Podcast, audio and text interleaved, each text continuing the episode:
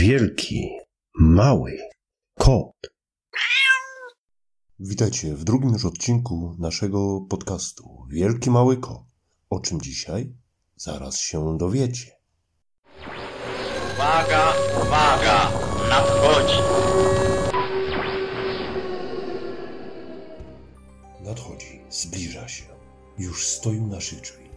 Ale co takiego? Dzień świętego Walentego. Walentynkami popularnie zwany.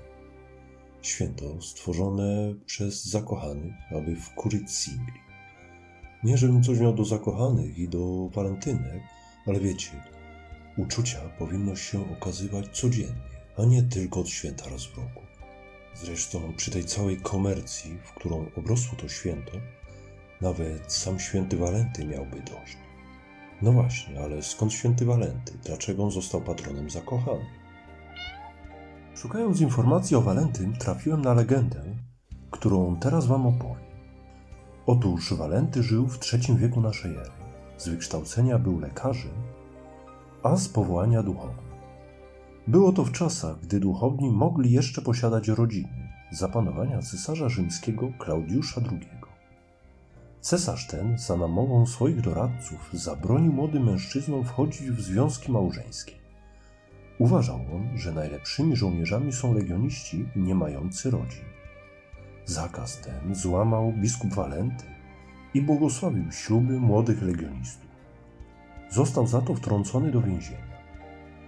Legenda głosi, że zakochał się tam w niewidomej córce swojego strażnika, która pod wpływem tej miłości odzyskała wzrok. Gdy o tym dowiedział się cesarz, kazał zabić Walentego.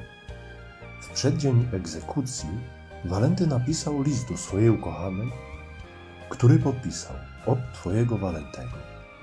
Egzekucję wykonano 14 lutego 269 roku. Tyle legendy. Fakty są takie, że Walenty uważany jest za obrońcę przed ciężkimi chorobami, zwłaszcza umysłowymi i nerwowymi. Ale zostawmy świętego Walentego w spokoju. My, Słowianie, od wieków mamy alternatywną wersję święta zakochanych Noc Kupały. Dziś święto to nosi nazwę Nocy Świętojańskiej i obchodzone jest, jak sama nazwa wskazuje, nocą z 23 na 24 czerwca, Wigilię świętego Jana Chrzciciela. Niegdyś tej nocy palono ogniska, by przez nie skakać, pleciono wianki, by po puszczeniu na wodę wróżyć, która dziewczyna pierwsza wyjdzie za mąż. No i oczywiście szukano kwiatu paproci. Szkoda tych starych, a jakże pięknych obrzędów. Dziś coraz bardziej zapominamy. Ja ze swej strony dodam, że noc kupały jest lepszą opcją dla święta zakochanych niż walentynki. Bo raz, że nasza, swojska, to odbywa się w cieplejszej porze roku. Skoro w tym odcinku mowa o zakochanych, nie byłbym sobą, gdybym nie przedstawił mojego punktu widzenia na temat miłości. Jest to tym bardziej istotne, że w dzisiejszych czasach mówiąc kocham cię, najczęściej mamy na myśli pożądam cię. Zastanówmy się więc, czym różni się pożądanie od miłości i do czego jedno i drugie prowadzi. Pożądanie to nic innego jak chęć posiadania na wyłączność, tu i teraz, coraz więcej i więcej. Przyczyną i skutkiem pożądania jest egoizm. Ja chcę. Tak można zdefiniować to uczucie. Jego skutkiem jest oprócz wymienionego egoizmu także osamotnienie i strach. Osamotnienie, bo żyjemy wtedy tylko i wyłącznie dla siebie, bo wszystko i wszystkich redukujemy do roli przedmiotów mających jedynie zaspokajać nasze pragnienia. Strach, bo boimy się utracić to, co w naszym mniemaniu tylko do nas należy.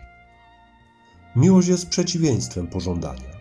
To ciągła chęć dawania wszystkiego, co się posiada, całej swej istoty, bezinteresownie, bez stawiania żadnych warunków.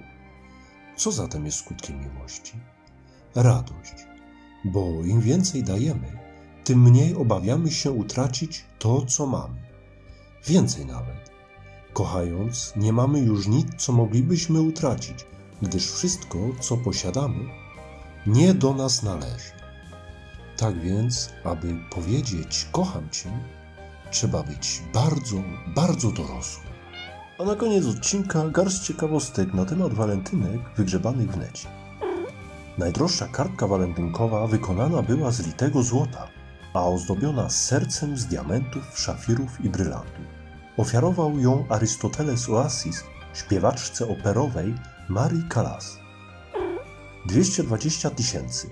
Tyle razy w czasie walentynek pada pytanie, czy wyjdziesz za mnie? Podobno 3% ludzi wręcza prezent walentynkowi swojemu zwierzakowi. I na koniec moja ulubiona ciekawostka. W walentynki najpopularniejszym zakupem są prezerwatywy, a równo miesiąc później pada rekord sprzedaży testów ciążowych.